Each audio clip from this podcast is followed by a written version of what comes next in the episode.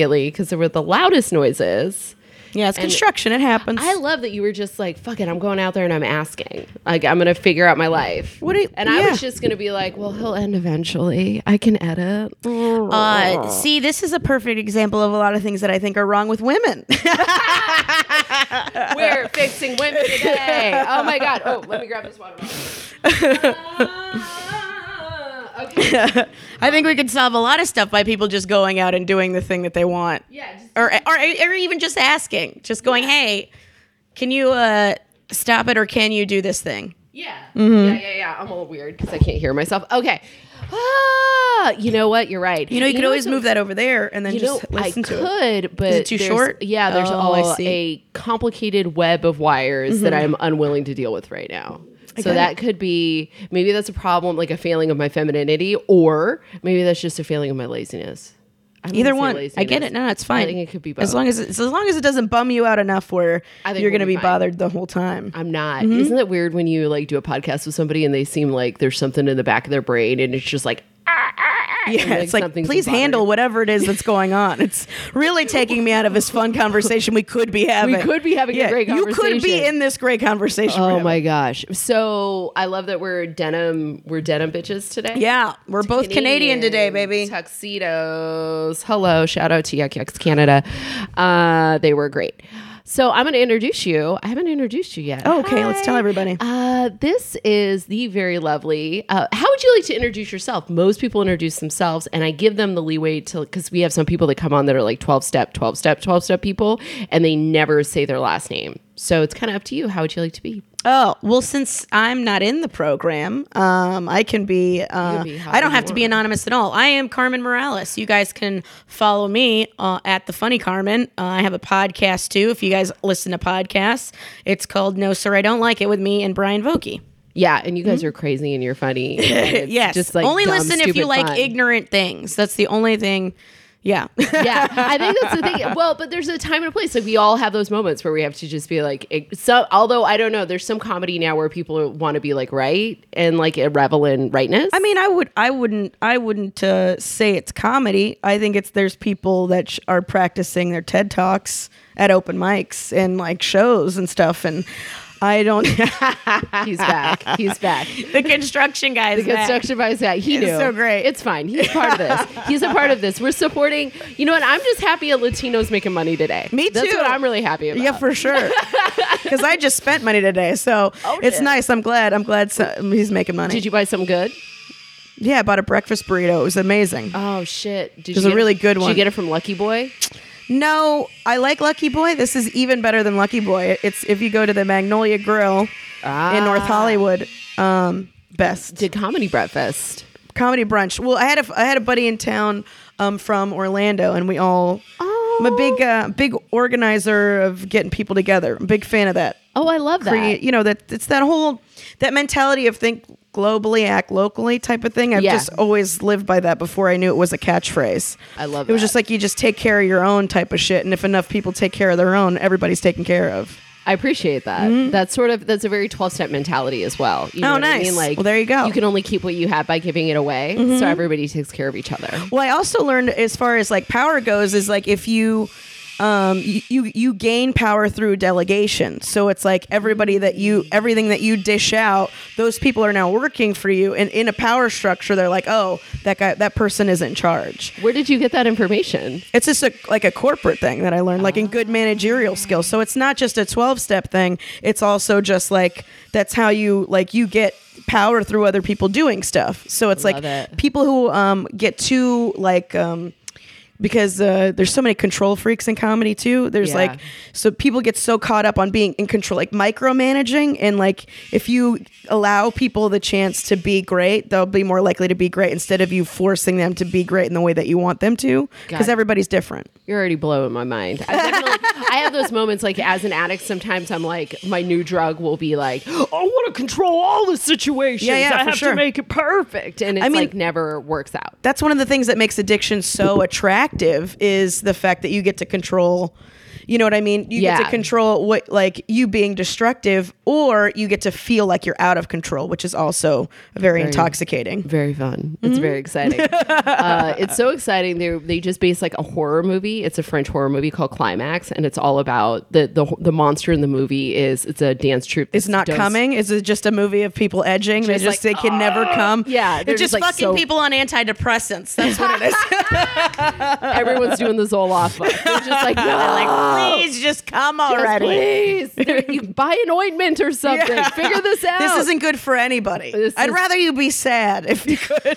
I'd rather you be sad. I'm glad you're not crying all the time, but man, this this sex is taking so long. Yeah. oh my gosh. I uh so let's get into it. Like what is your experience of surrender? Like say something isn't going the way you want it to go or maybe your life is sort of heading in a direction that isn't you because I'm sure you've had you seem like you have all your shit together all the time. Like when I look at you from the outside, I'm just like, Carmen's really gotta go on. She like you really have your ducks in a row. But are those ever those moments where you're just like, fuck, I gotta like surrender this and let it go?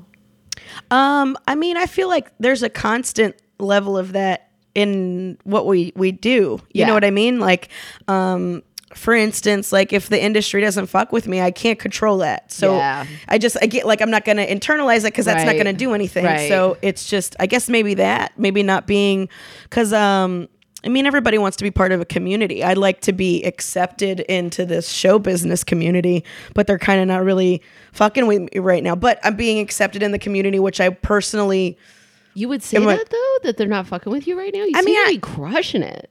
I mean, it's like I don't know what that means. See, that's what I'm saying is like it's it's all about perspective too. It's Right. like I'm tr- I'm constantly surrounded by people who are doing much better than I am. So to me, I'm not really crushing it at all. You know? Yeah, it must be easy at the comedy store to have those moments where you're just like, everybody, everybody around here's got all these things, but it, it must be very hard not to compare your your situation to other people rather than just staying in your own lane. But th- that's the thing is I've never really thought about it like that. I've always thought about stand up like an individual sport. So it's like if mm. I'm not doing something that I want, then I need to be doing something that I want.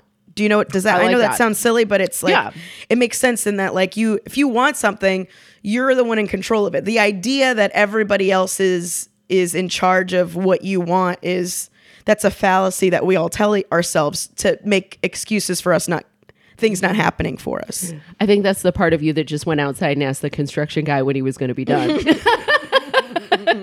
you were just like, I Yeah. want this to be done. This noise is And so. I'm just gonna ask, and Yeah. they can. They, I'm, I'm not in control of what happens next, but I can ask them, and It's the then worst that can yeah, happen. mhm. I love They'll that. say no, and then I'm in the same position I was before. Then, Yeah. that was like an like an old road dog told me that once. They were like, they're like, oh, I don't want to, bo-, you know, co- comics were always like afraid of bothering people, like, oh, I don't want to bother their booker, but their job is to book us. So somebody told me once when I was like really young in comedy, they're like, the worst thing that's going to happen is they're going to tell you no or nothing. And then you're in the same position where before you asked. So why not exert that tiny bit of effort? And then you'll have an answer, maybe.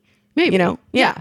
And at least you did something. Yeah. As opposed to just passively holding a resentment. Right. Passively Yeah. holding a resentment or just um expect like expecting someone to come to you. Like if anything worth chasing, you have to chase. You- Yeah. It's never going to come to you.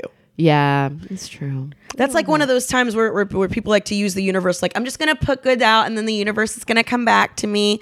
And it's like, mm, but at what, at what point are you having any kind of, are you having any kind of hand in what's happening in your life? You know? Mm. right, right. That's true. That's very true. You see that a lot in LA. Just like I'm just trying to manifest this into the universe. It's very like While never putting any kind of effort into it. Yeah, sure. I'm certain the universe is quote unquote fucking you over too. right. Oof, oof, oof, keeping it real. I love it. If you were, by the way, a person in a 12 step program, you'd be the person in the back of the room just being like, hey, shut up.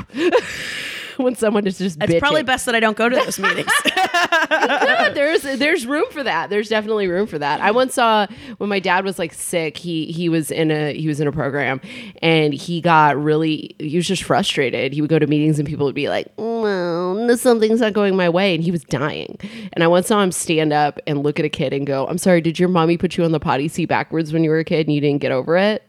Like I'm dying. like I need you to share some solutions or Yeah. like shut up. Well, the the problem is what um is a lot of times uh, addiction is a symptom of an already toxic human being like a Yeah. person who has a very who's very a very classic is selfishness is a huge thing in the addict community Yeah. um and, and the entertainment community. Oh, you have yeah. a lot Well, of yeah, people just we being are- like, mine, mine, mine, yeah. mine. well, yeah, we're we are in the land of narcissism, narcissism and vanity. Um, it might have not started here, but this is like where it got hot, you know, and like so, and it's just too much for a person who doesn't operate on that level. So a lot of times when when I hear people who, um, you know, they'll blame because there's the whole idea of like dry drunks, right? Where Right. there's people who, even when they get sober, they still elicit the same kind of bad behavior, Yeah. um, or to- toxic behavior that that leads to that kind of like being, uh, being an asshole, yeah, yeah, yeah, yeah. or being an being an addict to Yeah. self-destructive, so on and so forth. Yeah, yeah, yeah. Um, so I think that with like you have to fix those things too, and it's not just. It's like a huge to me. It's always very admirable when people get sober because it's such a huge feat to not only uh, treat the symptom but also treat the source Right. of the behavior that causes people to be addicts. Right. Mm-hmm. Yeah. It's it's it's thank you for that. It is definitely it's a it's a big accomplishment and I think people should celebrate it. Absolutely. But I also think they should be realistic because what we're doing is we're getting to the base level of what's required to be a person. Well, that was like I was Yeah. recently dealing because like since I was I had the unique experience of like I spent most of my twenties in a Saturn, like just doing stand up. Like I was just a Saturn. uh, Saturn SC2, bright yellow, looked like a kernel of corn. Um, SC. I had the SL2. Oh, I had nice! The sedan. I had a three door. Yeah, I had a three door. Yeah. the sport version. Beautiful. Um, and I lived out of that car for like six years. You know, so the only people I really hung out with were headlining comedians because I was featuring. So most of the people I hung out with were like people in in a part of their divorce journey. They were either in a failing marriage, they were either in a failing marriage where they were cheating on their wife and it was about to happen. They were in the middle of it where she was such a bitch, or they were afterwards where they wonder why they never get to see their kids. So it was like one one so it was just like only ever hung out with like divorced men that was like the majority or dudes that lived completely off the grid like like how alex jones like thinks Yeah. the world is like they didn't have a bank account they like all their money was in a lockbox to the point where i was influenced like that and i had a lockbox in my trunk under my under my fucking you know under my spare tire i had a lockbox for like financial yeah advice from the raccoon yeah. people. yes. Yeah. Yeah. Pretty much. Where it's like you got to pay me in cash because I don't have a bank account. I don't have a credit card. I'm not really a person. It was just one of those things. So like I have a very very smart too because I've had checks bounce from bookers. Like Mm-hmm. that's that's never a fun day when you have to call up and be like, "Yo, that check bounced." Well, it's Are also at the same time. It's like I'm I'm living out of my Saturn. Don't not give me my money. Are you fucking kidding me right, now? Right, right, right, It must right. be nice that you can buy your second home or go to Italy again this year. But you piece of shit, you're only paying me 250 bucks anyways. Give me all all of my money. I know you have it. I saw the money coming in. Right, right, right, Yeah. right, right. I love it. The um uh is that still going? It is still going. I fully Yeah. got a phone call and it kept going. Hi.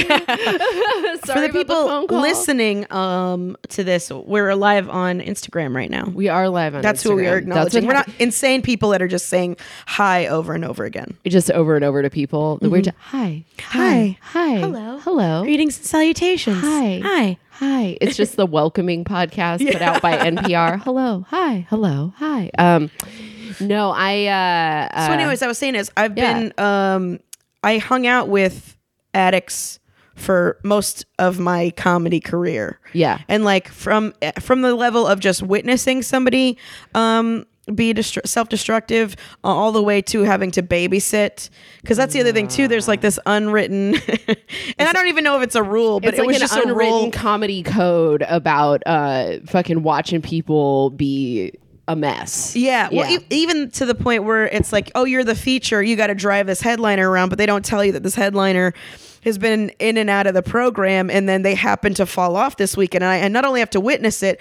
but I have to feed them, I have to try to get them uh, together enough for them to do the next two shows the next night. you need to get paid. Well, I mean, just because what what are they going to do? Like, it's like Right. it's inherently for some reason my responsibility, and it's not. It's not my responsibility, but I took it on myself, so it's really my fault.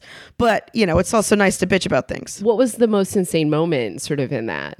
Like, what was the Well, the was one like time where you were like, "What in the fuck?" Well, it was having a, a 20 you know a 25 year old woman young woman having to take care of a 49 year old guy who was there hammered out of his mind you know what i mean? And like just fucking um like having to like okay dude well get your where are your shoes? Get your shoes on.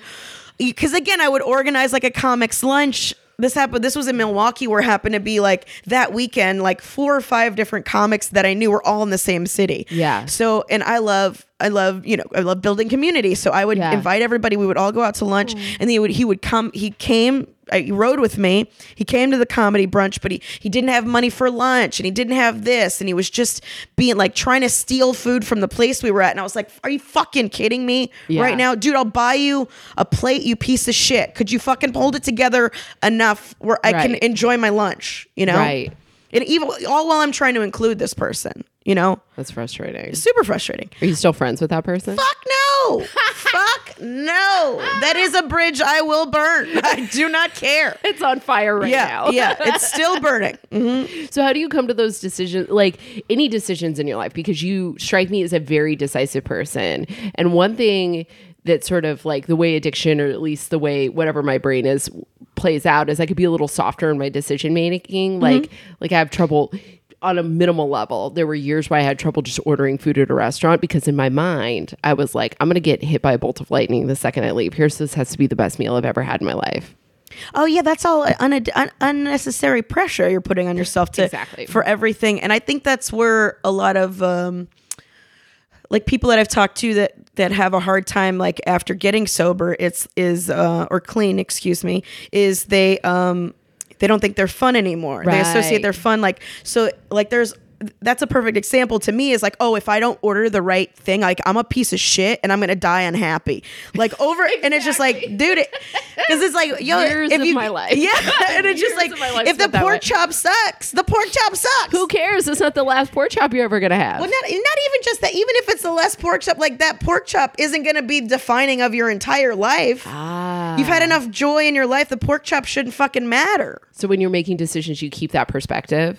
I mean, I try to. I'm there's there's times where I'm indecisive too. Like I got plenty of my own shit. It's all just managing it, you know. Yeah. Where it's like, okay, if uh, how much time am I gonna am I gonna waste decide like you know because I think you should decide. I don't think you should be impulsive and just Right. make all of these decisions without Right, thinking about it. right. You also got to put some thought into it. Um, What's that process like? Um, it's just like you. I think it's a weighing of pros and cons. You know, Mm-hmm. and then also like, what? How would I? How would these decisions and the possible outcomes of these decisions make me feel? Um, as Mm-hmm. an artist, as a human being, like, am I gonna feel like shit after this? You know, it's the same ways. Same reason I don't. Uh, I don't. Um, uh, you know, you you pick you pick this. I was gonna say you pick the sad sexist you, you have sex with, but it's the same Yeah. kind of idea. Like, what's Yeah. the is the this making me feel impulsively good right now gonna make me feel like shit later? You know, it's it's just taking the, the future into consideration. Mm-hmm. You play the tape. and being kind enough to yourself. Where hey, maybe you shouldn't feel like shit this next time. That's where a lot of it is. Is too. You got to be nice to yourself, and by that, and I don't mean like. And I, again, there's a very big difference of being nice to yourself and the, the arrogance and narcissism and vanity, all that goes with it. I Yeah. was like, I think because because I think with all those uh, those types of people is there's still a lot of destructive behavior that goes along with that. You know, Yeah. because people who are uh, a lot of times people who are um, and I'm sorry, I sound a little scratchy. I don't know. I don't know what that is. It's the June gloom. So if you've noticed, we're now into that one part of the the springtime where it's just going to be gray and shitty, Mm-hmm. and so it gets warm for a little bit, and then it gets gray and shitty, and everyone sounds like they have a cold. oh, okay. Yeah, That might be it. yeah, Um, but a lot of with the um the selfish behavior comes with self-destructive behavior because behind them thinking that they're the most important person in the world is think this is them thinking that they are completely unimportant and if I don't do this then nobody will give a shit about me and um and I don't have any value.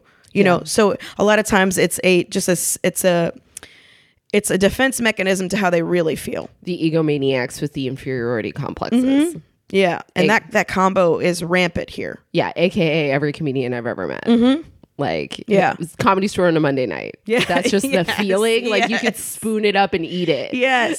yeah. There's a lot of people being like, I'm funnier than all these motherfuckers, but I'm also a piece of shit. Please notice me. Please, please, look at me, please. Please look at please. me. Do it. If I get on the list, if I say it enough times, will I believe it? You know? Yeah.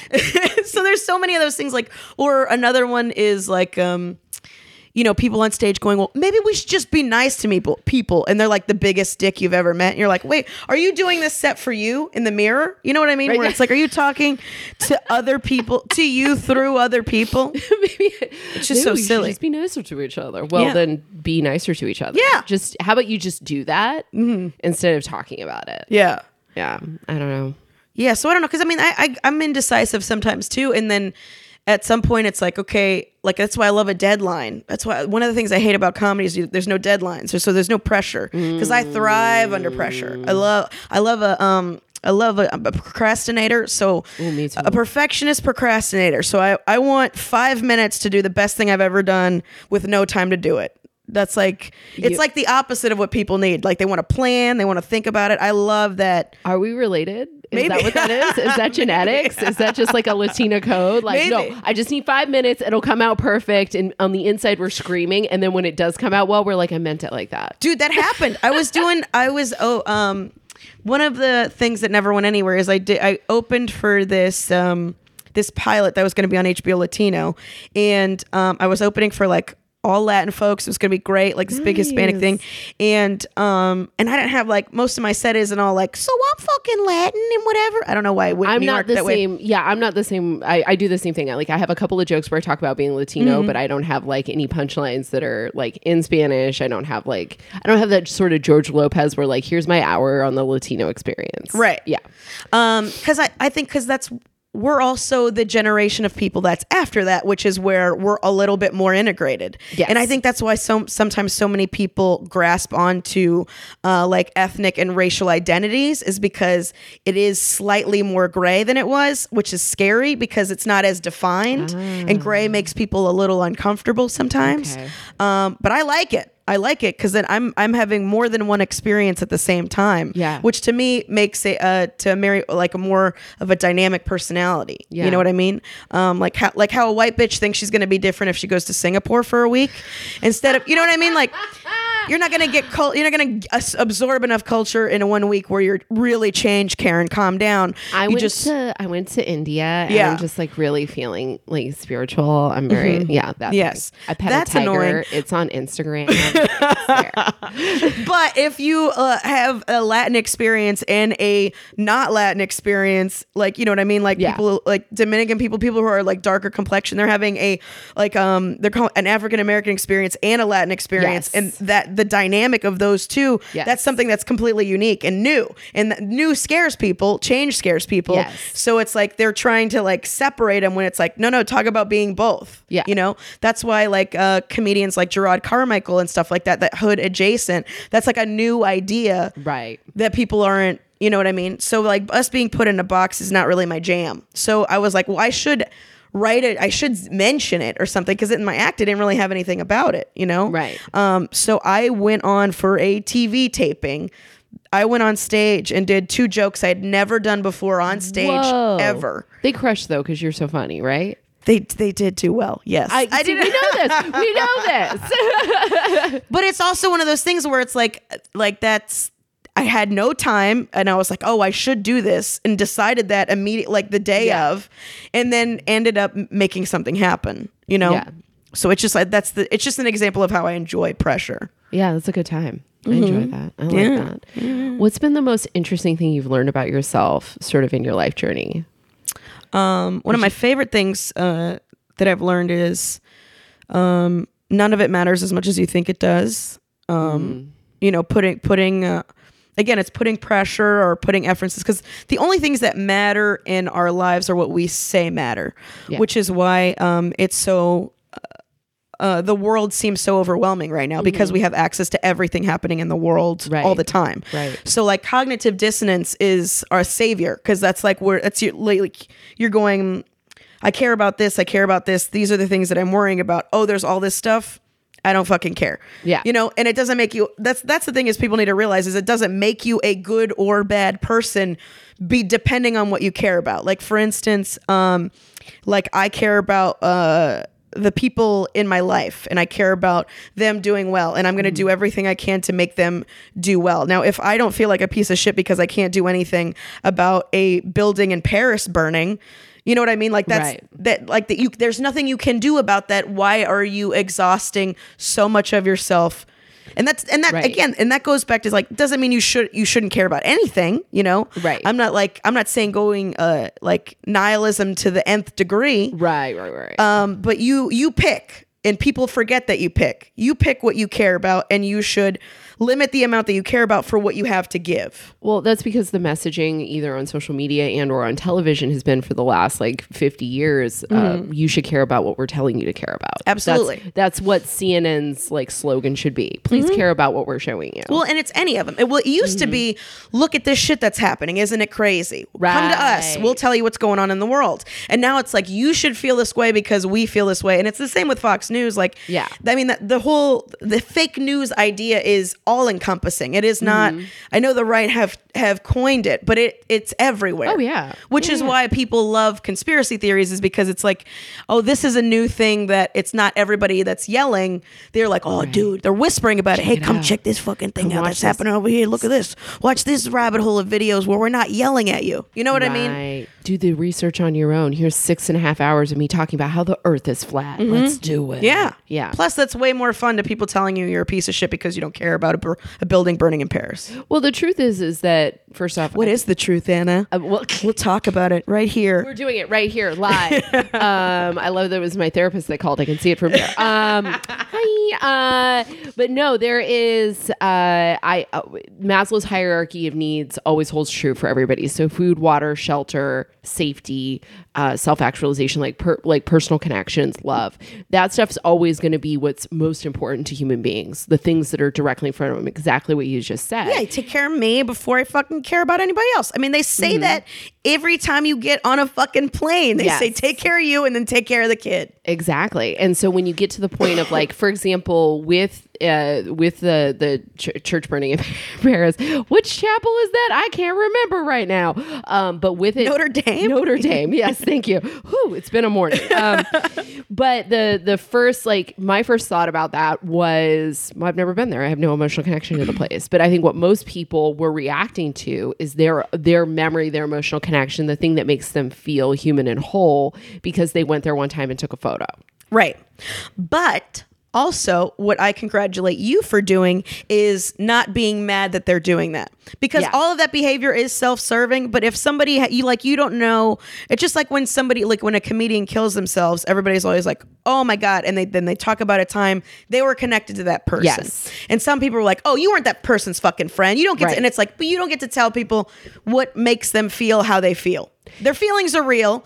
Their connection may not been as as strong with that person as yours is, Yeah. but you don't get to tell them how they feel or are affected by things. and there's beauty in the reach of that person so like uh, brody being the you know the main example on everybody's minds like I found out he passed because a person who is not a comedian, who is a big fan of comedy, who had talked to him after the show, they had mm-hmm. text messaged each other a few times, always encouraging statements to one another, just friends Yeah. through comedy, not comedians, not anybody. There's nothing that there's none none of that like sort of entertainment industry exchange between them at all. Right. She called me crying. And that to me is the most beautiful way to leave your mark on the world. If somebody around the world who's never met you, doesn't know your family, doesn't know your friends, never been to even the club that you called home, but is still super affected by the way that you you passed, I think we can't qualify that. I think what we have to do is we have to say that that's the the reach and the power of that person's influence and how be and celebrate that as opposed to being like but I do understand. I was I was at those shows with like the memorial shows and Yeah. stuff and watching the door guys in the back of the room being like they didn't even know this person or why are they here at the memorial show not doing a set about that person like this isn't about their set it's about that person and so i i do understand that too it's like everybody deals with the grief of something like that differently and sometimes that's through judgment Well, for sure, for ju- Judgment One, and also, um, and I actually wasn't even talking about them, but that's another good example. Is like, is like you like you don't know. either. Sure. Like people like people also That's don't true. know. And because this town, I think this town poisons a lot of people's minds and I actively try to not ingest the poison is that assuming everything that p- everyone is doing is self-serving, you know? Ah. Because because because again, this is the town of narcissism and, and everybody is like, "Oh, it's making it about me." It's like there are going to be people that are doing that, but there's also going to be people that are like, I don't know what to do. I'm just going to do this. I don't know what to do. You know, like I think because a lot of people, most of the time. Yeah. Yeah. and a lot of people don't uh, don't know how to process grief. Like I um I turn in a lot of times. I will I will always reach out and ask if there's anything I can do and be supportive because I feel I feel better through helping others Me too. Um, but at the same time like i'm also not going to be i'm not going to be as chatty or want to want to like talk to you like i'll i'll leave it to you we can talk about it or we can talk about anything but like those are my those are the things that i have to offer you know Yeah. but a lot of times like i don't know what the fuck to say to people or i don't know what to do you know like i don't know Yeah. Mm-hmm. But you're there and you're solid and you're present. Every interaction I've had with you, you're like 100% present.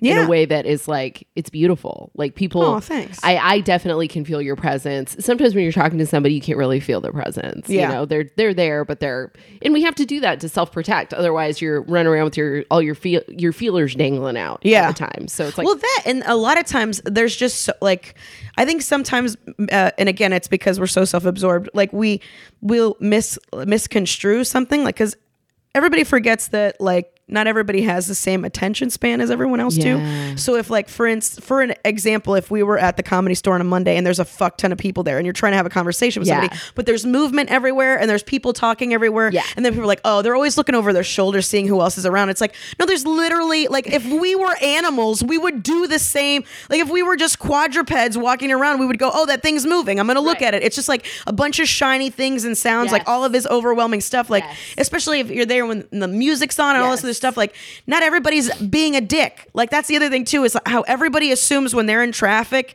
that anybody cares about anybody other than their own vehicle. Right. you know what i mean? When somebody cuts you off they're not like oh yeah take that. They're just like i'm gonna get around this thing. They don't care. You are objects. You're not human beings that they're eliciting this like and you would be so much happier in traffic if you remembered that you are just an object that you are not significant. You are literally you quite literally are a pawn in a fucking trough full of pawns I love that. I, I don't get road rage. Mostly. neither do i and that's why That's- i'm like dude if you gotta go you gotta go Yeah. It's Mm-hmm. like, oh, they must be in a hurry. Sometimes I'll say out loud, I bet he has to deliver a baby. like I'll say something like, yeah, I just try to make it like, oh, or if somebody like honks at me or gets mad or personalizes something that I happen to they're the obviously road. having a worse day than i am I know. I'm like, oh, their mom didn't hug them enough when they were kids. Yeah. Mm-hmm. They just need a little bit of love, you know? I just try to look. I spend most of my day on the road looking for dogs with their head hanging out the window because I think that's proof of some higher power in the world. Just Right. like the fact that dogs and Where's cars. he at? Where's he at getting a breeze in his face? I know he's out here. He's somewhere. there. Yeah. Mm-hmm. He's always there. You know, sometimes he's on the driver's lap, lap, and Yeah. sometimes he's in the back. You know, but the the dog is there, and so that's what I'm looking for mostly.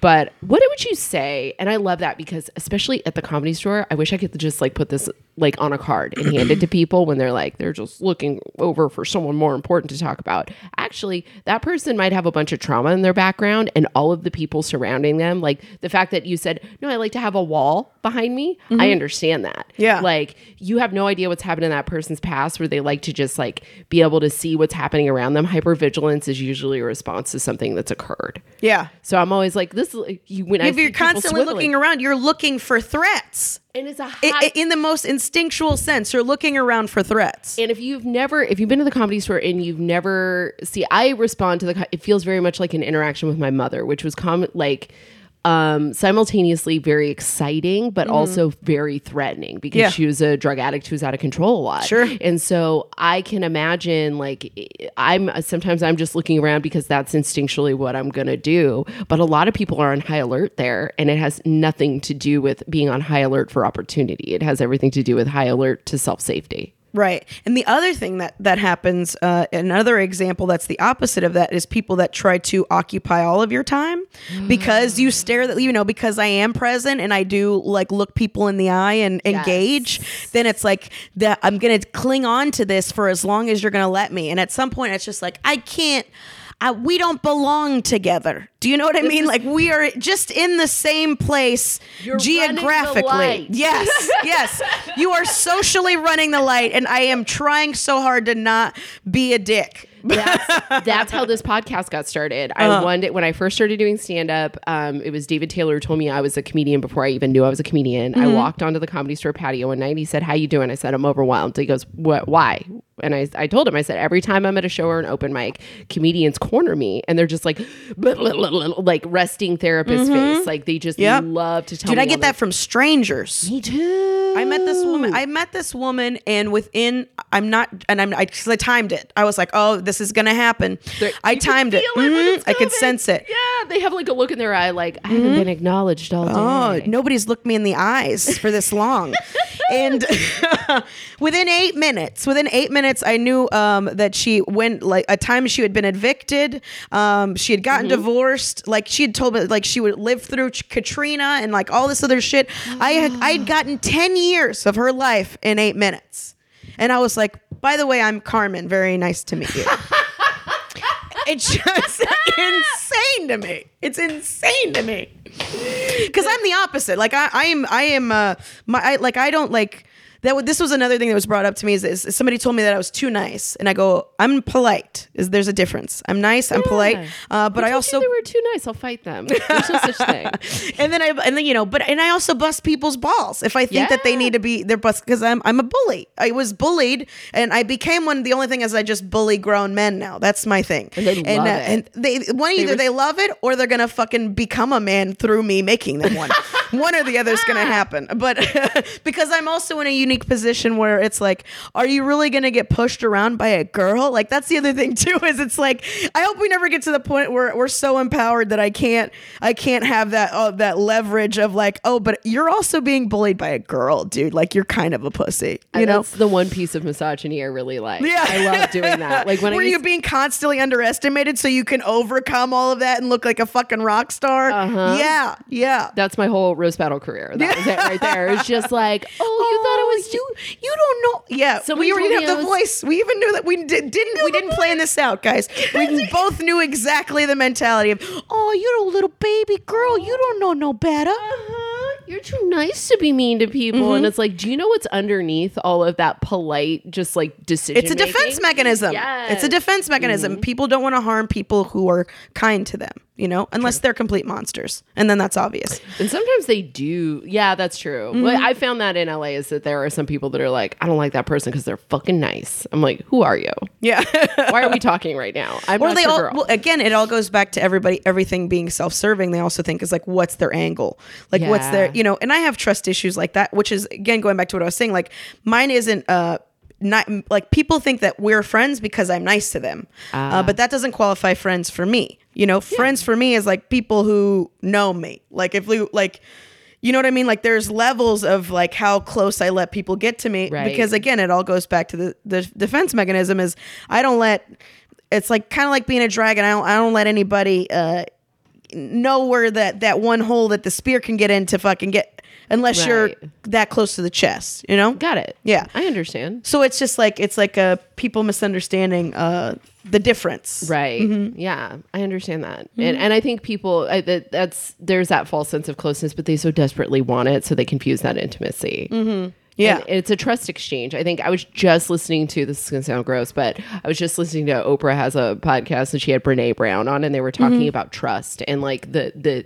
the components of trust. And so for you, that's what it is: is you have to have that trust built with those people, Right. And that's important. That's vulnerable. That was like, well, that's the other thing is like, um, th- that's other, another thing that I've been like learning in trying to to execute myself is is being empowered through vulnerability you know Yeah. um but being strong but all, while also being strong about it not feeling like vulnerability is weakness because that's been you know i always had to be on guard because my dad could beat the shit out of me at any moment he's Yeah. he's bipolar too like it's the same kind of thing it was Yeah. thrilling and terrifying at the same time Yeah. so uh, my fear management skills are through the goddamn roof. Right. You know, so it, a lot of things don't scare me. Like I don't live in fear. You know. exactly.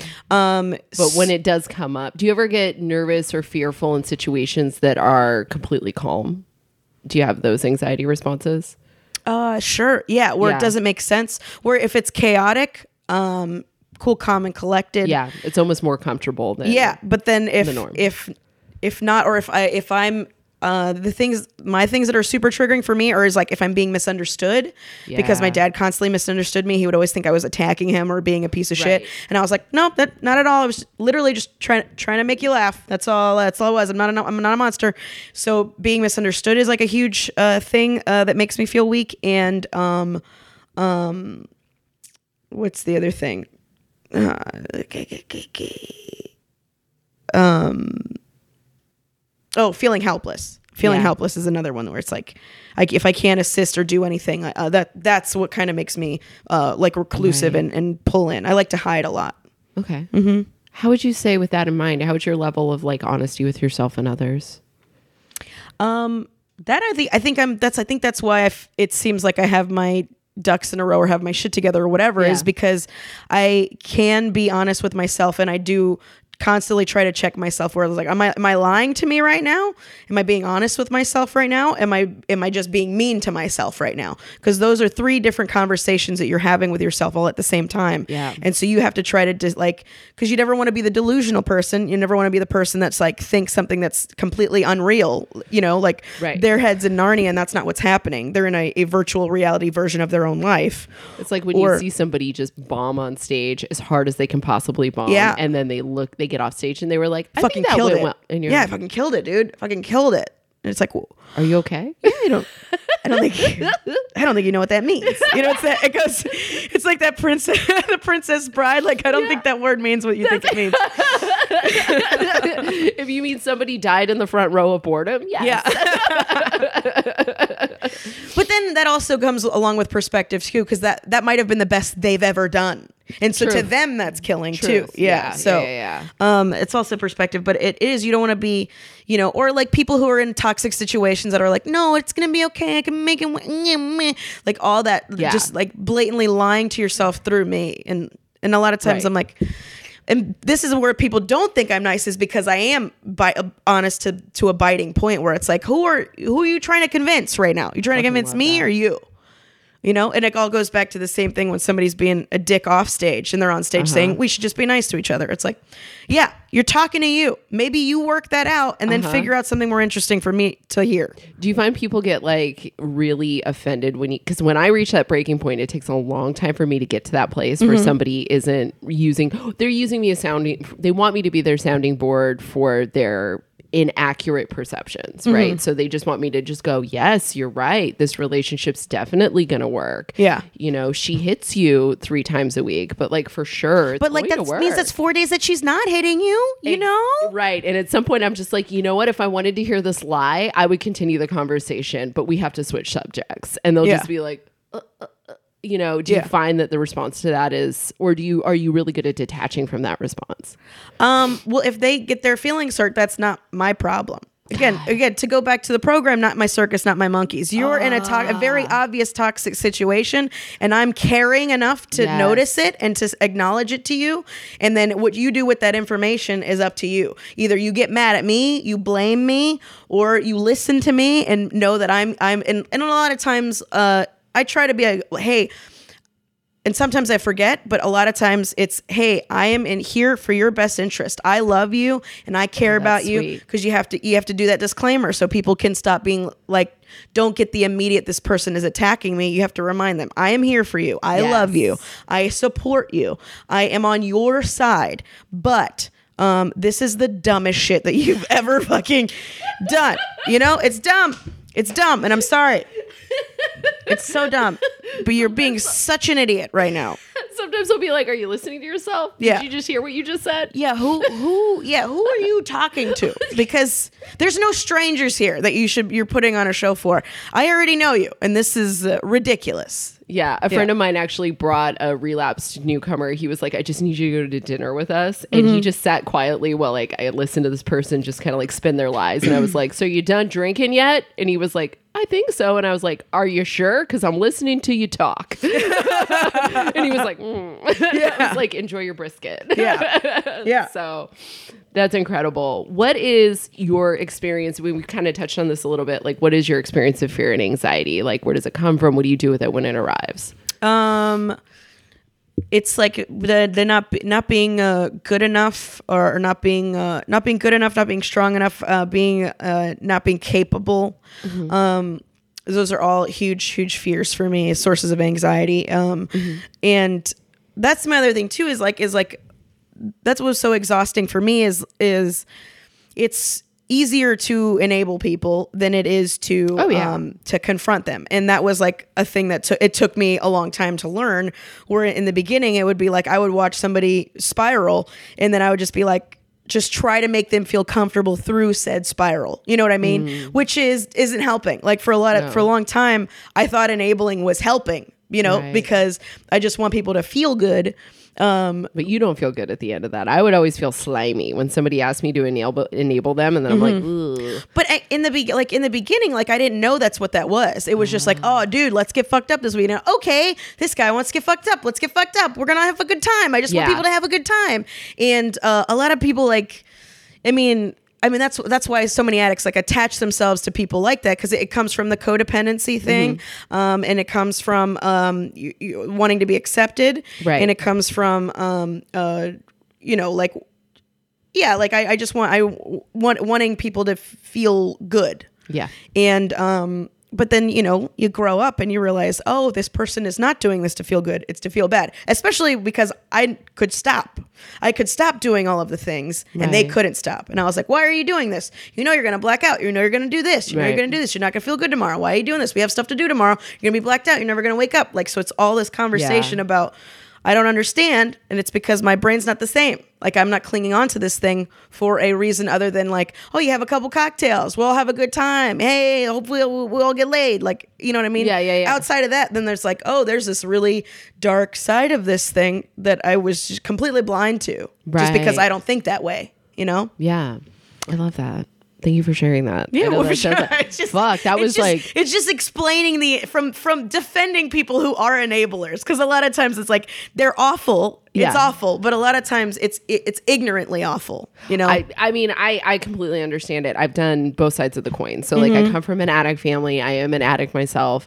And so, the enabling thing, I never feel good when I'm doing it because I know exactly what it looks like. But at the same time, I completely understand the impulse to do it, you know? Yeah. And a lot of it is just trying to, like, get to the next situation with as least resistance as possible. Again, it goes back to what's easier versus what's honest. For sure.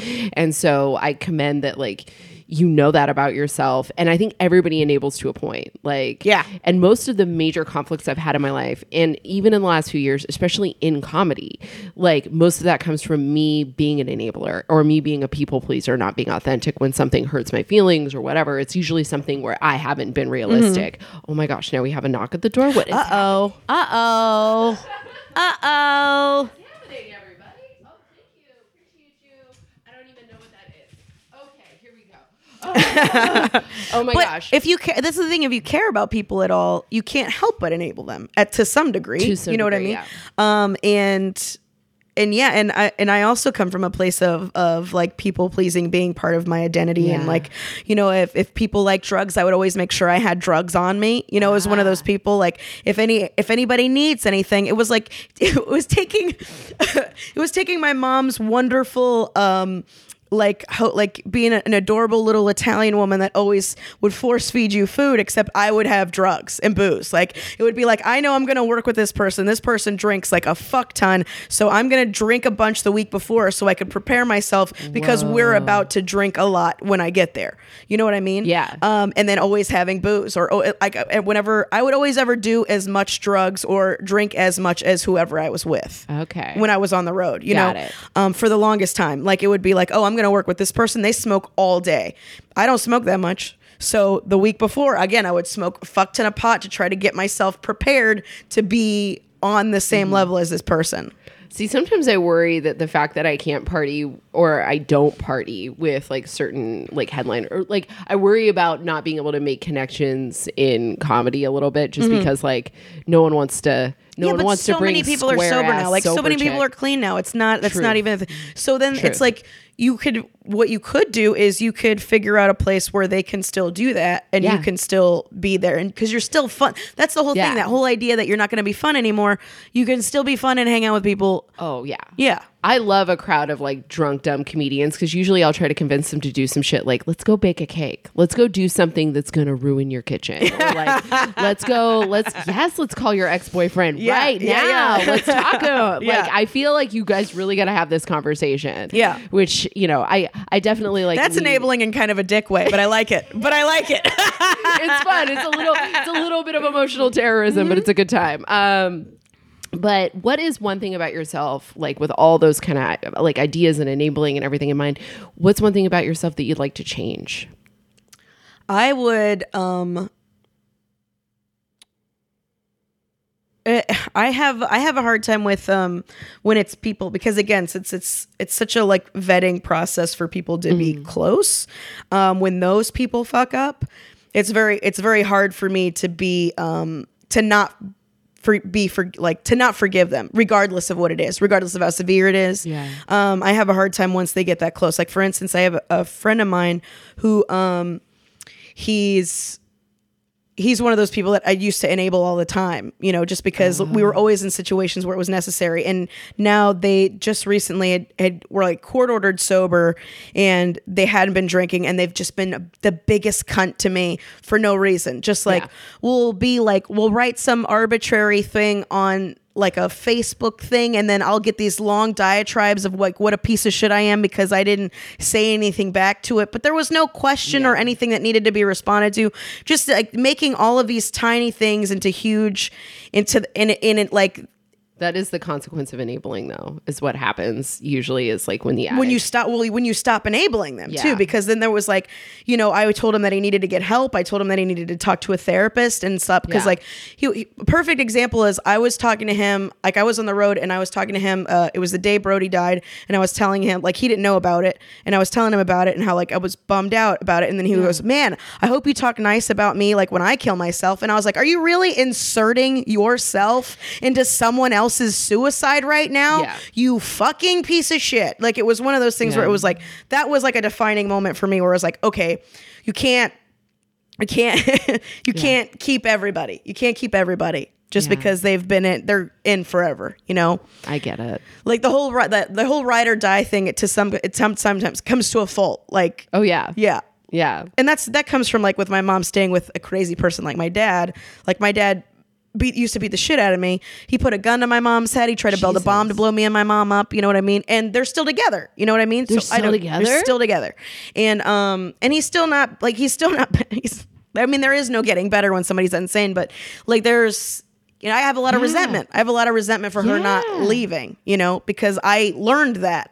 I learned that I should stay longer than I should. Yeah. And um, so that's one of those things that I and I and I do actively try to work on, but it's I'm it's still not good yet. You know. It takes time. Mm-hmm. I'm still working on it. I have like I have an internal clock where I can feel like you know when you're running the light in a conversation. Yes. I'm starting to identify that and to just be like, you know what? Let's identify what it looks like three minutes before and then just tap out at that Mm-hmm. Yeah. three minute mark. Make It's that just like when a comic's bombing on stage and they keep trying to chase a laugh that's not coming, so they're just running the light into the ground. You know what I mean? Where it's like, I, it's not gonna get any better, dude. Just fucking get off. Just get off. There's a few things. I was on a show last night, which by the way reminded me when you were saying like everybody was divorced, like or it's some Mm-hmm. Yeah. like part of the divorce cycle. Wherever the phase is. wherever yeah. Mm-hmm. the phase is literally everybody on the show was in that either like phase of divorce or like it Mm-hmm. was a very it was very grim for tax day it's like it's already grim you know it's like very grim for tax Yeah. day and uh it was just like this weird moment where i went on stage and i was like i'm not going to talk about how i'm in a divorce state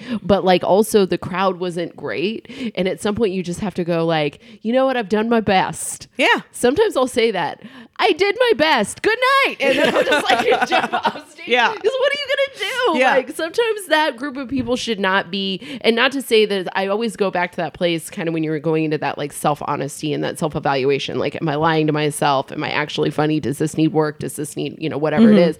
But one of the things I'll have to se- sometimes come to the conclusion is like that group of people should never be in the same space again. Yeah. Like yeah. with with the lineup of comics they were with, like Right. they just that was just a bad. It was like a Tinder date that should have never happened. And like, bless Mm-hmm. Yeah, we should have just called it when we got to the coffee shop. We should have just, been like, nah, you know what? I don't want to waste your time. You don't want to waste mine. I've had leave." that happen where he was like, you know what, let's not. And I was like, fair. Yeah, thank you. I appreciate the honesty because then Yeah. otherwise, you know, waste each other's time and pretend and all that. It's just it's such a waste of energy. There's so much so much better things you could do with it. Yeah, you can do anything other Mm-hmm. than that. Now, with sort of like your background, how do you experience, and especially when it comes to like parents and the enabling, like I had a lot to untangle with that with my parents as well. Like, Yeah. my dad was with my mom for a very long time and he was not perfect either. And Mm-hmm. at one point, they finally divorced, and I saw them be happy for the first time in my lives. uh, Like my this life. is weird. It was so fuck. I was like a teenager. I was like mad at people being happy. It was a very '90s moment. You know, like Yeah, Nine Inch yeah, yeah. Nails were playing. It was like perfect. but what, like, what's your experience of forgiveness? Um, well, that's been a lot. That's like, I mean, that's why me and my dad uh, still talk, and I and I, I kind of let let go a lot of the resentment Yeah. towards my mom because, um, you know, she wasn't right. You know, you just take into consideration everybody like everybody's trying Yeah. to do their best you know and uh, if people aren't trying then that's super frustrating and but again that's not that's not there's nothing you can do about that you can't make people try Yeah. you know? So you just have to take it for what it is and, and accept them or or don't and be like because like i know when i go home my dad will try to fight with me um, every time every time. And i know and he knows well, it's because nobody will fight with him anymore. Nobody- everybody's written him off you know? Yeah. um and and that's his own fault. But at the same time it's like i know that he that's how he thinks that i care. So i'm gonna do like i'm gonna uh, like it, it is part of like detaching yourself where it's like my mom is going to do these things that frustrate me uh, am i gonna not love my mom for it? No. I'm just gonna be like so now i have to just check i have to check my own feelings. These people are these this way. I'm not gonna try like what am i gonna do? Make them change? Hey people who've been the same your whole life change now. Because i figured some shit out and now you need to. Like that's also you projecting onto them as well. Like they're gonna be who they are. Um, they do with that whatever they want and then you just try to navigate it as best you can. Is it gonna be frustrating? Absolutely. Are you gonna be mad and have all of these feelings? Yes but those feelings are real but you, what you think about those people is not real. That's the feelings are real but how you what you're saying about like all of the shit you're talking about these people being bad because you're feeling all of these feelings is not real. That's incredible. That's like that's just like You're trying to rationalize me dealing with a crazy person on a regular basis well, and I kind of wish like I wish I had more of that in me because what that is is that's patience and tolerance. Mm-hmm. That's really what you're practicing is pra- patience and tolerance on Yeah. a level that is like it speaks to your otherworldly maturity. That thing where it's like, man, Carmen really has her ducks in a row. Mm-hmm. That's what that is. It, like the, it's one of the because see i don't feel like it's funny that you say that but i don't feel like i have my shit together at all i don't feel that way That's because I reached a point with my grandmother. She's like undiag like personality disorder. Like she's a marriage and family therapist. So if she wants to fight, if she wants to say something really, really hurtful, what she'll do she'll like reach into my psyche Mm-hmm. and then just like mo- like like a kung fu master. She'll just like move Yeah. her hand three places and suddenly everything's triggered and I'm freaking out. Yeah. And so I reached a point with her. It's like I love her so much and I want to stay in her life so much. However, I had to take a break and I had to tell her, Grandma, I'm taking a break. I know you're 86 and anything could happen at this point, but like Mm-hmm. I'm taking a break. I love you. This is too much.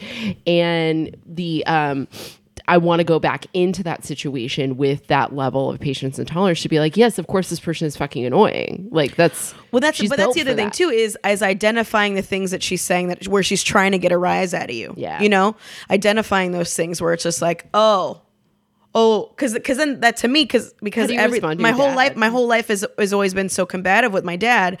So then now to me it's now it's like who's gonna out manipulate who? You're gonna try to manipulate an, an emotional response. I'm gonna stay calm and I'm gonna fuck with you now, huh? How you like that? You like? Oh, you don't like it? Oh, you don't like? You didn't? Oh, you game recognizes game, motherfucker. Why are you Right. so upset? Why are you so upset? We're just talking. When I We're wor- just talking. What are you talking about? when I lived in drug or when I worked in drug and alcohol treatment, I would work with therapists and they would try to say something like backhanded and shitty, and I'd turn around and say something exactly what a therapist would say back, and they'd be mm-hmm. like, one time a guy said, "Are you related to a therapist?" And I was like, "Sir." You what you don't know about me would sink your fucking battleship. Don't come near me like that again. Like you be honest back here. This is the back room. Like be honest with me. Mm-hmm. Don't come at me with that shit because I, if you think you're gonna out manipulate me, you're gonna have to like really work hard. Yeah. you're gonna have to really work hard. I've been dealing with a master my entire life. Mm-hmm.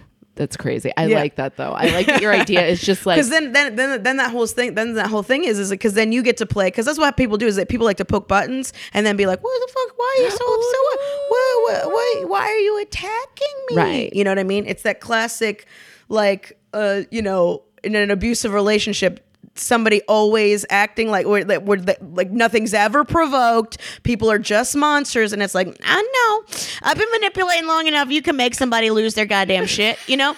And uh, you know what i mean? And that's not to say that the behavior is justified. You need to be able to handle your own shit enough where Right. somebody can't get you to the point where you're violent. Um and so that's my whole thing is that i'll i'll you know and then while because it's just like it's just like being poked but you but now you have armor you know what I mean? So it's not gonna hurt. It's not gonna. You're still gonna feel it, but it's not gonna be as severe. You're not gonna. It's not gonna have that same effect on you, and you can fight back more when you have when you have armor on. Yeah, that's know? like when my mom would be violent, I'd refuse to cry. Mm-hmm. I would just stare at her blankly. Mm-hmm. Sometimes I'd laugh, Yeah. and like that's that was just like, no, what are you what are you gonna do to me now? Mm-hmm. Yeah, this doesn't scare me. And then you walk away from that situation, you're like, I'm an idiot. I should have had some sort of reaction. That was that was horrendous. Yeah. I wish I could go back in a time machine and like just tell that kid like this is going to cost you a lot of money in therapy. Like you should Yeah. maybe just walk away from this situation. maybe call maybe call foster services yourself. Like, Yeah. Well, that was my whole thing. Is like I never even did. Like one time, my dad got so mad at me, but he bit my face. Like he was trying. What? To, he bit my face. It's actually kind of funny now. He was yelling at me, and I was just like, "What?" I was just wasn't giving him what he wanted. And uh, as far as the fight goes, and he was just yelling at me, and I was in like middle school. I think I was like twelve or thirteen, and he's just screaming at me over the over the stove, and I was going backwards, and then he just bit my face. He just couldn't know. He didn't know what to do, so he just bit my face. And then um I had like flippantly told my uh my science teacher the next day, and then they called DCF, and like my dad had to go Oh, back on his meds, and like all this other shit happened, and I was just like, oh, I guess it was pretty bad then, I guess, you know, Yeah. because you also like you have a skew view of like what is okay and what Right. not okay, Right. And Mm-hmm. and see, I love that you giggle at that. Like I have a story where my mom had me like pinned down. She was she had her knees on top of my shoulders. And I'm like I'm not gonna eat you out, mom. I know, gross, right? Um, no, no means no. Um, so she is like, she's like pinned me down, and she's back. She's like front, like pimp handing me. She's Mm-hmm. like bam, bam, bam on both sides, and uh, and I'm sitting there, and I'm like just trying, like I'm just staring back at her, and she's going, "Why do you always keep me at arm's length?" That's what she's screaming. Why won't you let me close to you? Why do you always keep me at arm's length? While that arm's length is fully hitting, both, like with both sides of her hand, with both sides of her hand, and Because like, any further, you'd miss, you dumb bitch. Exactly. Um, I'm pinned. That's why I'm trying to get away from as you. close as you'll let me, and just close enough to hit me, you Ah, asshole. you fucking asshole. And the fact that, like, oh God, if my, if the bite, oh my God, she, he bit you. Yeah, I know. I just thought that was so fucking ridiculous. That's so over the top. It's Yeah. That moment. Did you see uh, the movie with uh, about uh, uh, not Nancy Kerrigan about with Margot Robbie, uh, the fucking Tonya Harding. I Tonya. Oh, Did you see that I did. part? Mhm. So the part where she hit like she throws the steak knife and it just lodges in her arm, Yeah. and everybody's just staring at each other. That's what that reminds me of. Like, did he bite you and then you two just stared at each other? Like, did that just fucking happen? Are we in here?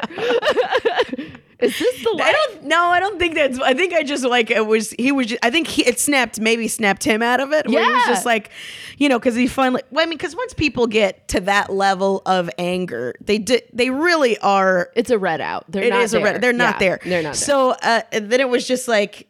Of course, I just got sent to my room because he had to just digest what the fuck just happened. He's like, "Did I just bite my kid in the face? What the fuck?" oh my god! Oh my god. That's Over her not taking out the trash, it seems like a bit much. It's probably a bit much. Because then, of course, after the red out, there's always the remorse. And then it's, oh my God, I'm a piece of shit. I'm horrible, blah, blah, blah. Mm-hmm. Yeah. And then, you know, and then you're supposed to console that person, uh, if- which is insane. That also creates an insane person where, where Yeah. you know, somebody that's being a complete dick to me, I'm trying to be like, hey, it's okay. What do you do? You know, it's our, it's okay. Right. You know, and so that also breeds an enabler. That's yeah, that's Mm-hmm. the core. That's how that's the pressure cooker of an enabler. That's the easy bake oven of enabler. That's how you make that. oh, that's crazy. What's the weirdest apology you've ever had? The weirdest apology. Either or one you've ever had to give. Mm, I don't know. I don't want to. I guess I don't. I don't keep track of them. Is that bad? Does that mean I don't care? I don't know. Um, I think that's good.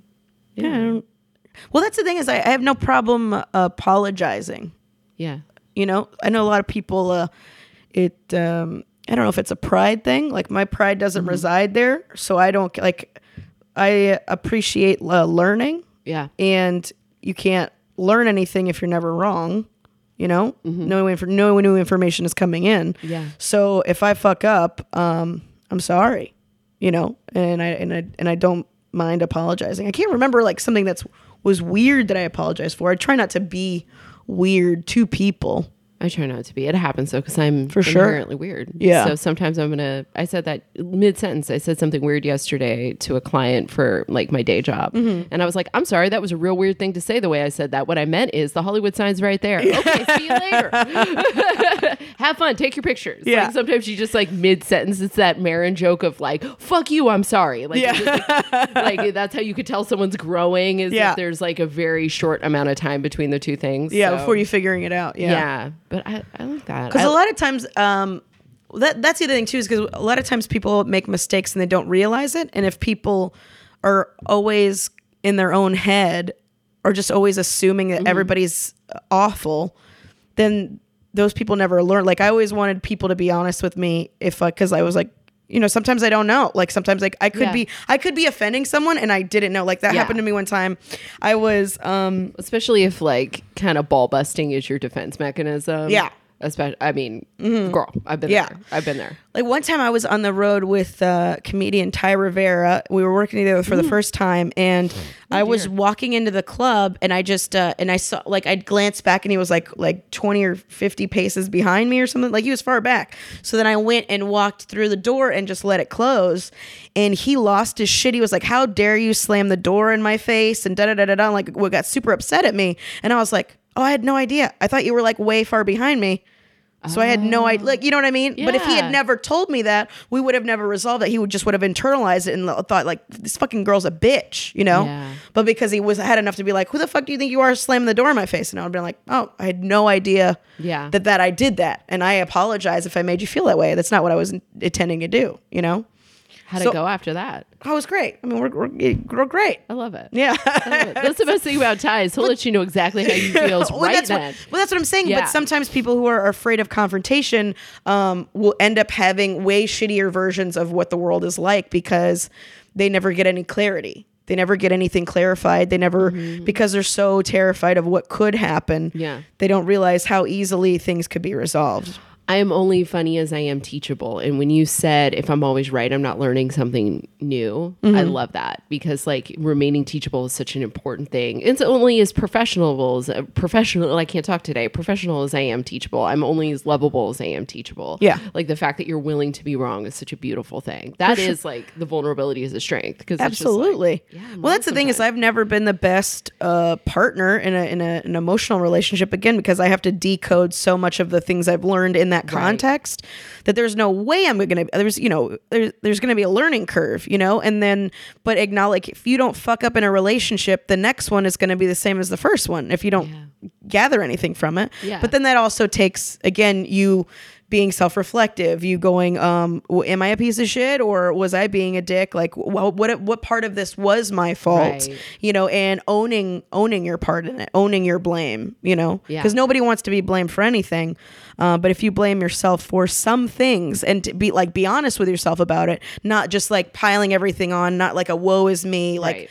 this is a purpose for a pity party but it was like be constructive about it oh Right. this is how I did that. Maybe that's not the best, or maybe I should take should have taken somebody else. Uh, been more patient and tolerant in the in those instances. Yeah. Mm-hmm. Oh my gosh. And you mentioned avoiding the poison and sort of like living because I know you're in a relationship. You guys have been and you have a fun video series that just came out. Yeah, like, it's really speaking of- silly. Speaking of Instagram, you're doing a little a little video I, series. I uh my uh I uh, uh partake in the marijuana and Okay. um and there's been a couple of times where I remember being high and annoying my boyfriend on purpose because I think it's funny. Uh, that's another thing that's awful that I learned from my, my my is my dad used to annoy us as a way to be playful, like just be annoying and um, to make himself laugh. And there are, I know tons of people like that are like that, um, but a lot of people aren't. and you have to be able to know. So, and because uh, my boyfriend's great, he tolerates that, you know, and he knows that I'm just, he's like, you fucking piece of shit. And I was like, I'm a piece of shit. and so it's like, you know, he gets that that's unfortunate me unfortunately a love language for me Yeah. um and so I was like, well, why don't we, since you know we're in a self-exploitive business, why don't we exploit everything, right? So I have this silly uh, Instagram series called My High Girlfriend, where I do, you know, where I do silly shit and annoy my boyfriend with it. To the, but it's that. to in a cartoonish level, you know. So yeah. Um, as it becomes in a relationship, Yeah. that is definitely like. I'll I'll sack text Stuart like right now. Like Yeah. I it's my favorite thing to do is to like run up and just like boop and then run away. Yeah. Like, yeah. Mm-hmm. It's it's the most fun. yeah. Or Stuart, Which is, pe- it's just people who've actually had pain in their life. A tiny bit of pain is kind of funny. You know what I mean? is so funny. a tiny bit of pain is just like it's is hilarious. a little bit of inconvenience. Yeah. It's like, oh. Yeah. yeah.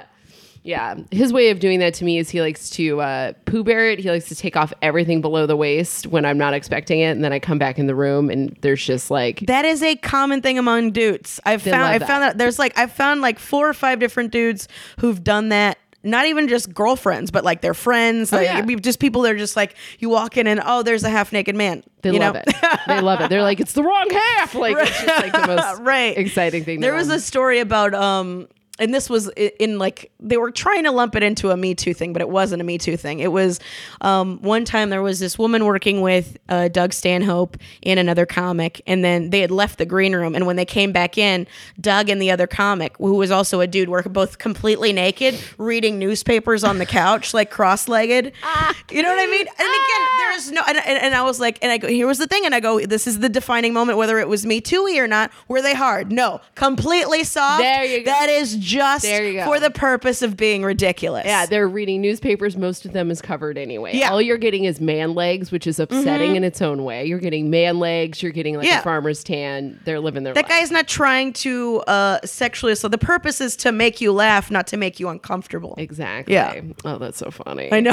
what is your like your day to day? Like, how do you maintain like keeping the poison out of your system? Like keeping things in balance? Like, how do you how do you maintain that? I've spent so much of the last 10 years or 12 years of my life alone that I have uh, I talk to myself and well not out loud but in my head a lot. So it's like whenever new thoughts come in again it goes like where do these get filed? Is this self-destructive? Is this delusional? Is this me being honest with myself?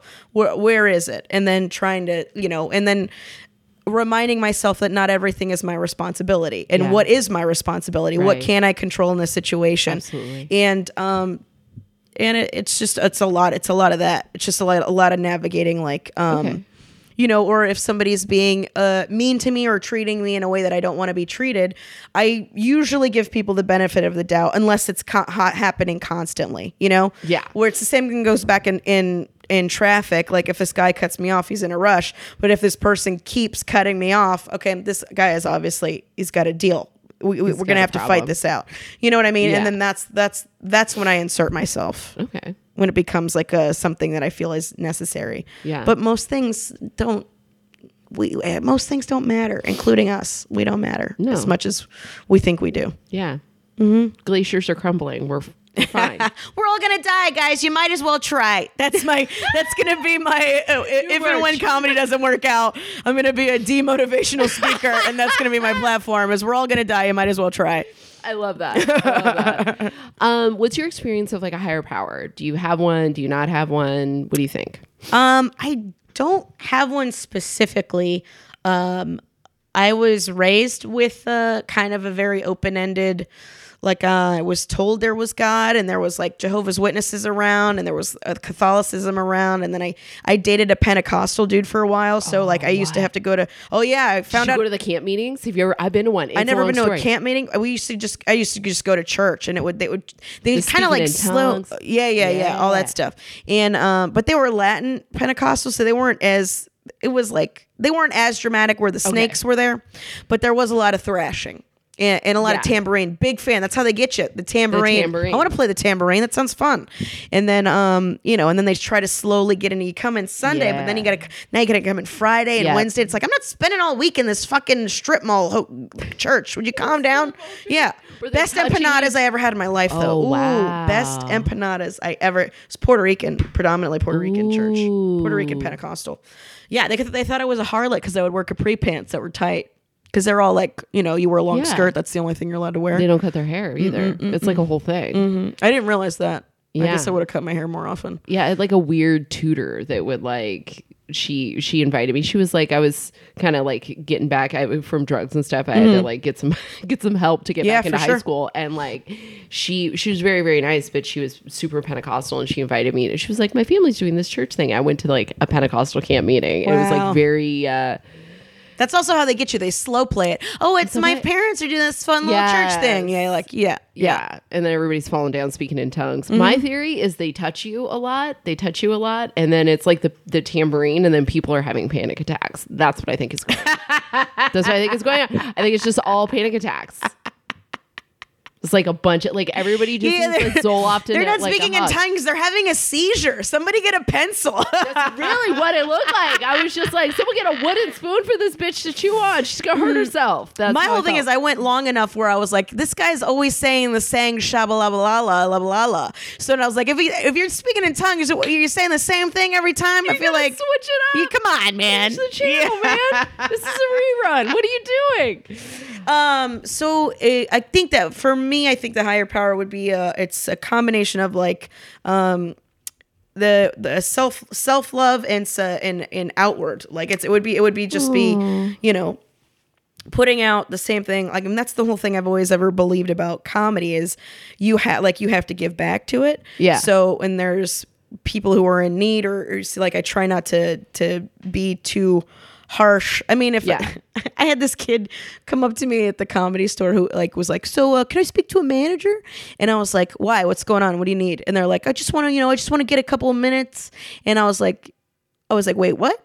I was like, "You just showed up to the number one comedy club in the world, and you just with the lineup where everybody is famous, and a lineup is full of famous people." Famous people. and you famous famous people and you all and you just thought you were going to be able to do that that's what you thought and like just really broke it down step by step you know um that was an example of me not being helpful. But at this and i but i did but i did tell him but i was like you want to come there's an open mic on monday. Well you could be one of 167 people that try to get up when there's only 16 spots. Or you should go to another place and learn how to fucking because that was the other thing I found out is he had never done stand up before. He had never done stand up before, um, and came to the largest comedy club in the world, and then asked how he could get on stage. Yeah, I I was at a. I Then he told me, "Oh, I I was a musician, uh, so I know how to perform." And I go, "If you were a successful musician, you wouldn't fucking be here talking to me about how to do a completely different art form." Um, you, so you would actually you be should go- friends with Yeah. some of these comics who want to be rock stars, and then they'd be trying to convince us right now that you're Yeah. funny. That's actually what would happen. We see it all the time. but it was also to me that to me that's like it's it's a, a level of bullying where I think it's it's like bullying to me it's like tough love where it's like I told you how to do it and I told you how ridiculous it is ridiculous it is that you thought you could just jump in here you I, know I, I don't think that's bullying. I think you were being like remarkably realistic. I think you were just being like, to, but to me. people who aren't used to that, to people who are constantly coddled in this town, that's what's that's that's what that's being branded as is being is being a bully. No, I think bullying would have been like, actually, I think bullying would have been like, yeah, let me go get him. I'll go get the manager right now. Let's see what happens. that would have been the bully move. Instead or to being like, insult them even more. Yeah. yeah, or to like gather all the door guys around. Everyone like, gather around. I want you to hear. I want you to this man is going to change our lives. Yeah. Yeah. I think that would have been a, a bigger bully move instead of just being like, what are you fucking like? Because there is in comedy, there is a certain amount of like razzing tough love that is necessary. You know what I mean? Like, uh, I used to do th- when I used to teach karate, um, I was doing a test and I got too cocky sparring. I was beating the shit out of this kid. I dropped my hands. He kicked me, knocked me out. Mm-hmm. And to go from like winning to like, failing immediately mm-hmm. and when i got up when i came to they said well give it up for anna she's learned how to block with her face and sometimes you have to have that kind of you have to have that sort of tough love like you have Yeah. to laugh at it you have to have somebody be like Well, that's what the thing is, is you have to be delusional to think that you can be you can make money off of your thoughts. That that already is delusional. Is like you guys like I mean the, the Right. level of Jerry like Jerry Seinfeld's like think about that. He he thinks his thoughts are so worth so much money that you the people listening to him should buy him a fleet of sports cars. Like that it is insane to think that we And they did. Yeah, and they did. and that's what I'm saying. Like it, it does take so like it Yeah. does take an ele- but for in order for you to be better at it, it does take people going, "Oh, you think you're that good? You're a piece of shit." Yes. Like it does take that too. And the people who are like like really refusing to allow that in comedy is what's making bad comedy.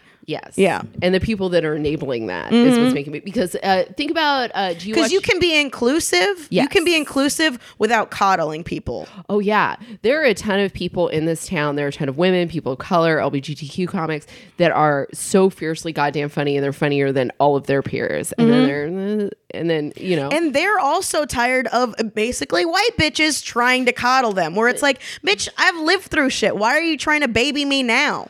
You know what I mean? Yes. Yeah. was, uh, Stu- Stuart was on a show, major show in town. Everybody wants to do it. Bookers to television shows go there. He waited there to get on there for two years. It was a whole thing. He was Mm-hmm. very excited. He's doing a set. He they see him with his clean cut haircut and his like nice press shirt, and they immediately think, "Who's this alt right motherfucker?" And Right. everybody who went on, it was like real alty. Everybody who went on was like dressed like a dump. Like they all looked like they just pulled their clothes up like from a gutter. Sure. And like it was there was not a lot of punchlines.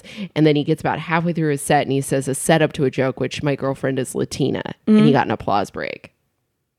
And Yeah. I became so offended. Yeah. I was like, What am I the am I Oh, so you only you only like him because of me? you only like him because of me. What am I, your weird fetish? Like I felt that Mm. I, I actually, not to sound like all internet wokey or whatever, but like at the same time, I felt fetishized in a moment, and I was like, third, I wasn't By the people who in- are always yelling at people for fetishizing people. yeah.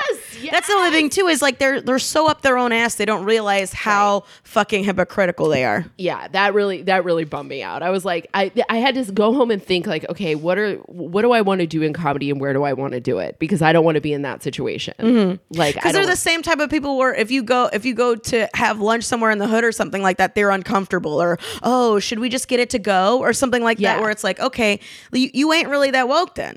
or if they're going to the hood they're going because it's like a panda bear experiment you know what i mean they want to just be like when i do my Mm-hmm. They want to observe, they just want to see what it's like which is, which is disgusting. it's gross it's like if i took you to the watch Just go to Singapore, you piece of shit. Don't go to the. go to Mexico. go eat pray yeah, go eat pray love someplace else. Exactly, exactly. Go to Tijuana, take a right turn down like uh, a, like an alleyway that y- is not where the tourist action is. I guess that is one go thing make that, that annoys the shit out of me is that people are using stand up comedy as their like their eat pray love, and it's just like nobody needs to hear you. No. nobody needs to hear you. You're not entertaining. You're annoying. Please no, stop. No, I, I always I always tell my family I'm like because because I was working in mental health, I was working in substance abuse treatment. When I started doing stand up, I was 32. That's a real weird time to start doing that in your life. So you, I had to really, really want it. I had to really, really want to be this broke. I had to really, really want to be this like Yeah. tired. I had to Yeah. really, really want it. It's like having a kid. I had to want to like birth this bad decision. Mm-hmm. And so like when I see people that are just like and you see that a lot too. And this has become very comedy heavy, but like you see that with folks that are like, "Well, my acting teacher told me I should be here." Well, that that like- and people like like rich kids. Yeah, There's a lot of rich kids who uh, can afford to. their parents are paying their Yeah, rent. yeah. Yeah, bless them. Yeah, I hate that comedy has turned into like a, for, a form of like for rich kids to rebel against their parents too. Like, oh, I'm gonna not be a doctor. I'm gonna be a comedian. Take that, dad. It's like, could you just go fuck a black guy? If that's you know what I mean? Could you just go do that, Yeah. please, for the love of God? To give you an idea of how poor my family is, they were like, comedy sounds like a great decision. Mm-hmm. Like to them, that's like, oh yeah, that's a strong economic model. I'm like, what? how many trailers do we come from? Yeah. Um, but well, okay, so this is we've reached the end of all the questions. You've been fantastic. Oh, thanks. Oh my Thank gosh. you. I appreciate. When you write a uh, book, I'm going to read it. I will probably never write a book. my I'm God. so awful at writing. You could though. like you have so many like you have such a balanced perspective of like you have a very balanced perspective about your life. You have a very good acceptance of life on life's terms. And that's why you still get to smoke pot and have a good time. I fucking respect it, man. I love it. I love my stoner friends. They're the best. When I was super sick and I was like, everything hurts and they and I can't take anything, they were like, here's some CBD girl. Just Mm-hmm. like wrap yourself in this cream and lay down. You like like I love my stoner buddies. They're the best people in the world. I wish I could smoke, but I can't. You don't want to see that. Yeah, I get it. Um, I'm the kind of person that would like smoke too much, eat all the Taco Bell, throw up yeah. in your hallway. like I was Right. literally, I was the mess you were describing with your crowd. Like, Ugh, that's very on brand. Um, yeah. Uh, so, what is one thing you want to give away on this podcast? That's one thing you want to tell somebody who's just like you out there in the world. It's just like me is um pra- you keep keep practicing patience and tolerance keep trying. As long as you keep trying it doesn't really matter what anybody says. You know in your heart that you're trying your best. And um so just remember to keep doing that. And it's, it's just don't stop trying. That's the whole thing. Is like the minute you give up well, you lose progress. So and and if you do fuck up if you do allow yourself to be human allow yourself to fuck up but that doesn't mean it's over there's it's nothing's definite until the end you know Yeah. so no, you're not going to die until you're dead right so it, it just until that happens until you are dead you should just keep trying to be better Yeah. Yeah. Oh, I love that. Mm, thanks. Mm, just keep trying, guys. Everything's gonna be okay. We're all gonna be okay. Where can people find you? Uh, you can find me uh, on the internet uh, at the funny Carmen, or just go to carmenmorales.com for all of your Carmen Morales needs. Um, making sure you listen to my podcast. It's uh, it's super silly and ignorant. I'm definitely not. Uh, I know, definitely don't talk like like this on it very often. I know. Um, I asked very funny people to like the most serious life questions on this podcast, and it's fun. It is fun because then you get to you know to find out a little bit behind the behind the humor, what people really think. Um, but it's called uh, No Sir, I Don't Like It. It's me and Brian Vokey, and we have a have a great time. We just talk about things we don't like. So if you guys ever want to hear like a venting Mm-hmm. podcast where you feel like uh, you're frustrated with stuff and you want to listen to other people bitch about things, it's a great podcast for that. We're very silly about it, super fun. Um, It's very cathartic. The two of you are so fun. And Vokey's like one of my. We did like a little road gig together, Mm-hmm. and I remember being like mind blown, like the best music I had ever. Because I, I just handed him my phone, and I was like, I Here you play, DJ. Yeah, I have every time he gets into my car, I hand him the phone. Like he's my autistic kid. You know what I mean? Where I'm just like, I hand him the phone. I'm like, make it happen. Do the thing. Exactly. Do your magic thing. Yeah. Yeah, make yeah. Best best music. Uh, he's a music snob, but it, it Yeah. really works out well for him. Exactly. It's like he's he wears that identity well. It Yeah. works for him. Some people you're like, please stop doing that. You don't get to be an authority on things. Yeah. But you guys are really funny together, and I just it's cathartic. It's not bitching for like it's not bitching. it's not for the sake bitchy. It, we we we laugh because we laugh about things that we don't like about ourselves or we don't like about Right. what's happening in the world, how people are handling things. Um, and then we have guests on and they talk about stuff they don't like. It's really fun. Have It's you fun done one. your Notre Dame episode yet? We haven't. We have. He's been on the road, so we, we don't. Uh, we haven't talked about it yet. Oh my god, I can't wait. Mm-hmm. I can't wait. I hope you guys like Photoshop a picture of the burning building behind like like a selfie. I feel I feel this. It'll be so good.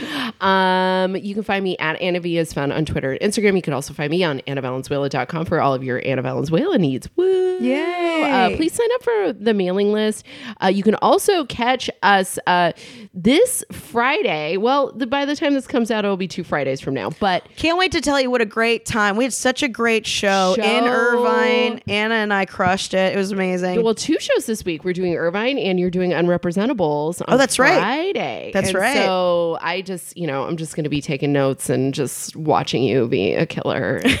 um, but yeah, Unrepresentables, third Friday of every month at Oino Vino. If you're an LA based listener, please come out. Or if you're just coming through town, please come out. We really love to have you there. It's a lot of fun. Um, and then uh, you can catch my other podcast, Brew Jaja, Brew Haha podcast, if you're Latino. Um, and it is uh, all on the Unpops network. So just like crush it out. I don't know if that's still recording anymore. I don't know what even happened. If you're still here, bless you. Um, but yeah, so the way we end this podcast every week is uh, we say, if nobody has told you this today, Carmen, I love you. if nobody has told you this today, Anna, I love you. Oh, Oh, and if you're you. listening and nobody's told you this today, we love you. We fucking love you, dude. Bye. Bye. We did it.